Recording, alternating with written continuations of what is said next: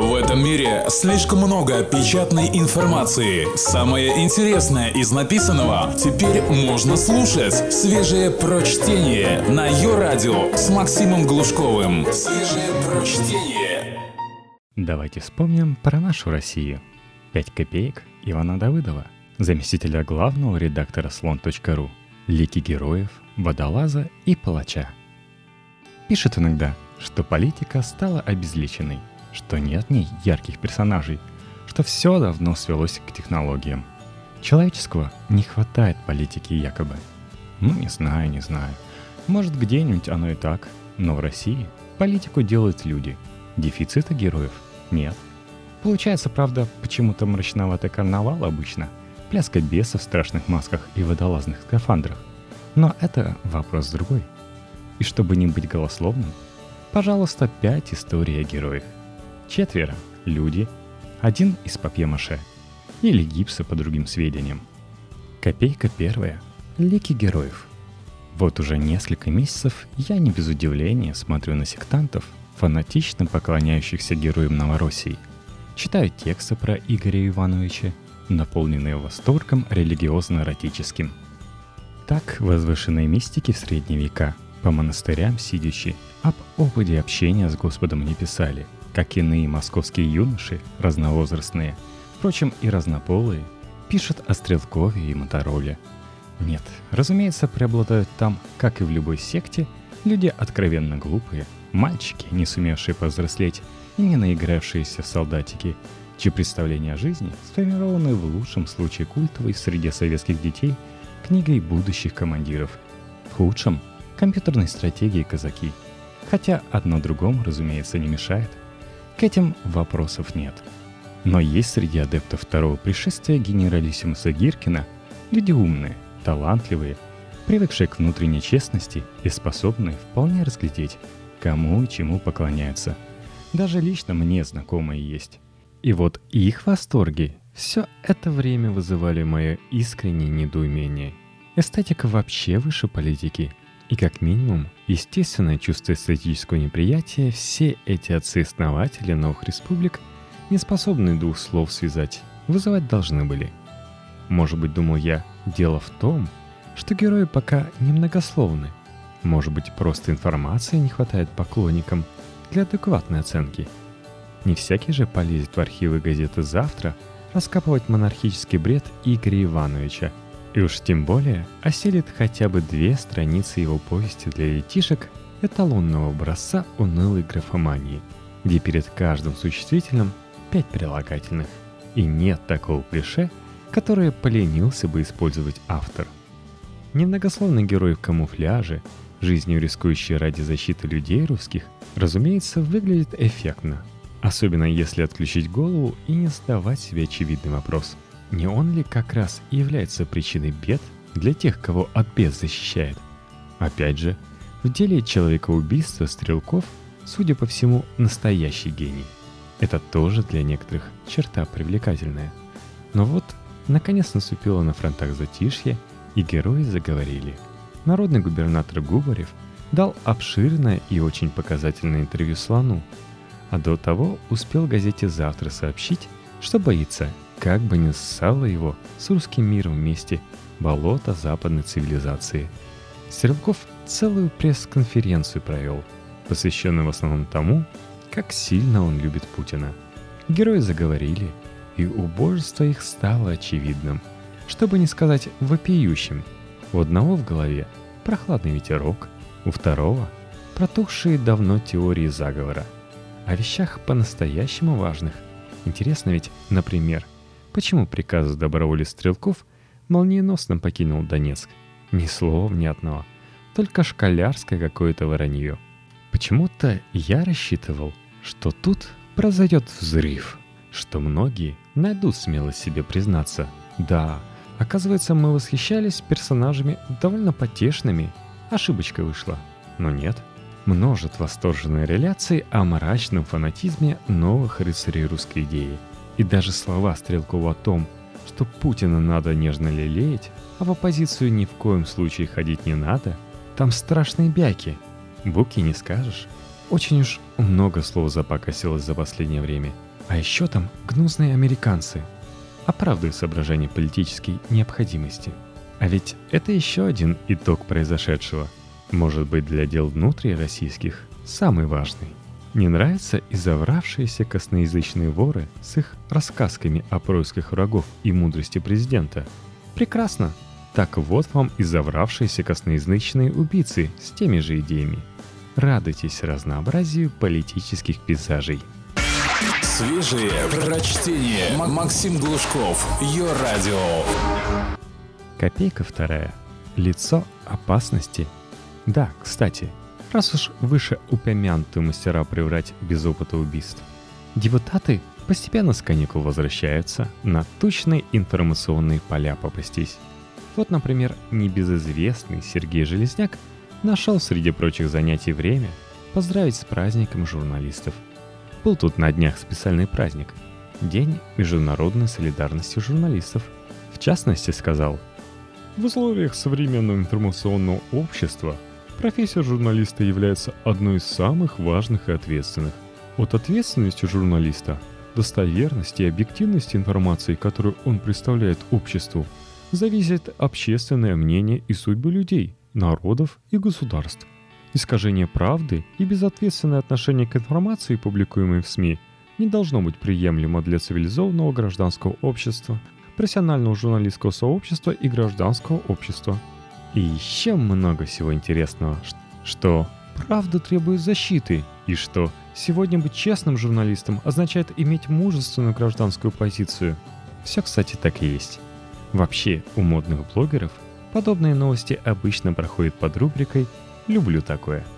Во-первых, удивительно ведь, депутат Единорос не с последних выступает, и ни слова лжи. Случай редкий, если не уникальный – во-вторых, есть тут штука еще более завлекательная. Железняк, разумеется, в продолжение спича и хунт упомянул, и журналистов, погибших при исполнении. Но мы-то ведь в России, где войны пока нет, хотя войны, заскучав Новороссии, на родину уже потянулись, держим в уме. Тем не менее, журналисты в России гибнут и получают увечья безо всякой даже войны – Лев Шлосберг, избытый в Обскове неизвестными доброхотами за правду о могилах погибших на Украине десантников, пример свежий и, увы, не единственный. Достаточно просто включить телевизор, чтобы понять, что не зря сокрушается депутат об искажении правды и в безответственном отношении к информации. Все это рутина. Но главная прелесть в том, что именно нам про эти беды рассказывает.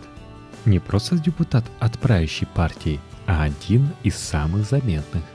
Лично немало сил положивший на то, чтобы со свободой слова в России разобраться по-свойски, голосовавший за законы, которые призваны уничтожить саму возможность журналистской работы, принявший непосредственное участие в благом деле превращения российских государственных телеканалов в машины оголтелой военной пропаганды. Трудно вспомнить ток-шоу соответствующей тематики – в котором Железняк не появился бы с проникновенной речью. То есть, в общем, это удивительный пример самоприменимости. Опасность рассказывает нам об опасности, которую для нас же и создает. Автобиография опасности такое почитать не всякий день удается. Рассуждающий об опасностях для журналистики депутат Железняк, вроде того жителя Крита, который сказал, что все жители Крита лжецы. Кстати, Пока я медитировал над речью Железняка, знаменитый Дмитрий Киселев успел где-то сказать, что главное оружие России в информационной войне – правда. Удивительно ведь, понимают, где главное оружие, но делают все, чтобы этим главным оружием не пользоваться. Вредители и пораженцы. Копейка третья. Лицо водолаза. Депутаты, между прочим, тоже не сами собой от грязи заводятся. Хотя соблазн думать именно так, конечно, велик. Депутаты выбирают. Вроде бы правильно говорить «выбираем», но от чего-то язык не поворачивается. И есть специальный человек, который процессом избрания депутатов руководит. Владимир Евгеньевич Чуров. И несмотря на избранный род занятий, высокие порывы Владимиру Евгеньевичу тоже не чужды. На неделе он принял участие во всемирной благотворительной акции Ice Bucket Challenge – направленный на поддержку больных боковым амиотрофическим склерозом. Облился, как и многие прочие знаменитости, ледяной водой.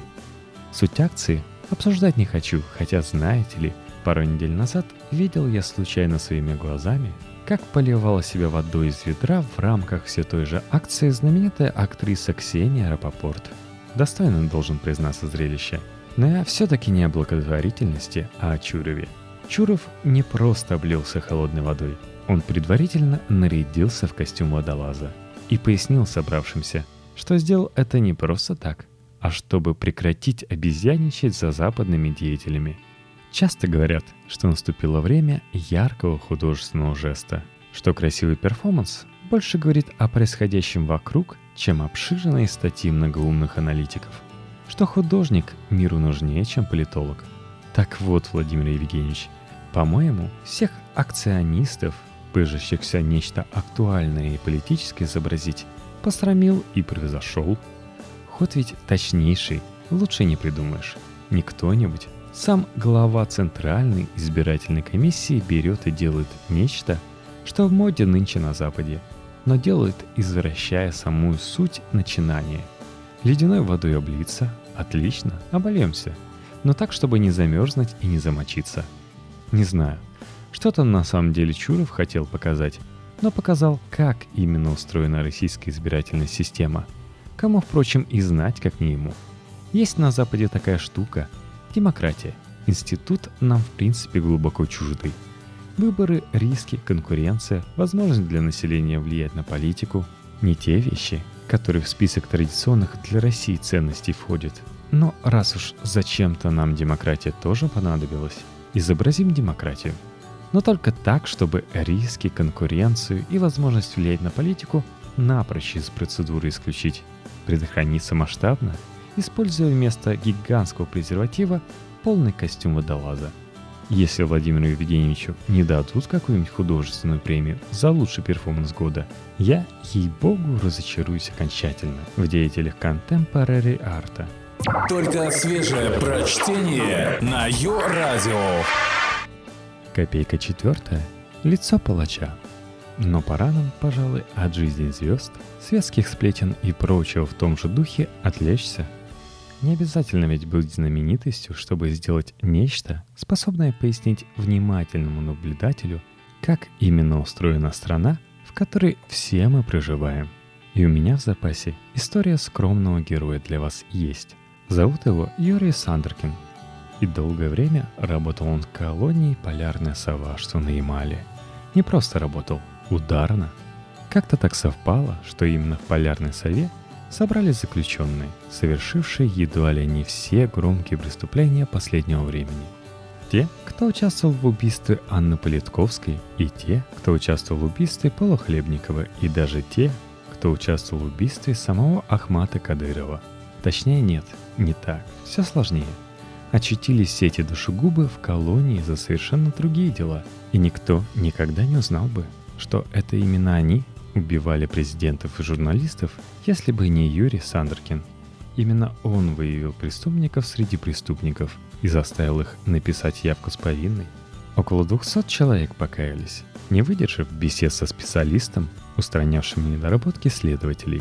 И так потрясла следователя эффективность работы Юрия Сандеркина, что он сам оказался последствием – процессе которого выяснилось, что виноватых среди заключенных работник колонии просто выбирал по своему вкусу и заставлял каяться в несовершенных преступлениях, кого уговорами, а кого и пытками. Сидят в полярном совете те, кого приговорили к пожизненному. Для них убийством больше, убийством меньше не так уж и важно. А чего не порадовать хорошего человека чистосердечным признанием, особенно если в качестве альтернативы предлагаются пытки – в убийстве Кеннеди признались бы при случае, наверное. Да и вообще, если верить следователям, мотивы у нашего героя были вполне человеческие. Он достиг предельного возраста нахождения на службе и в связи с этим мог потерять после отставки служебное жилье. Вот и взялся за раскрытие самых громких уголовных дел, чтобы заслужить право сохранить квартиру.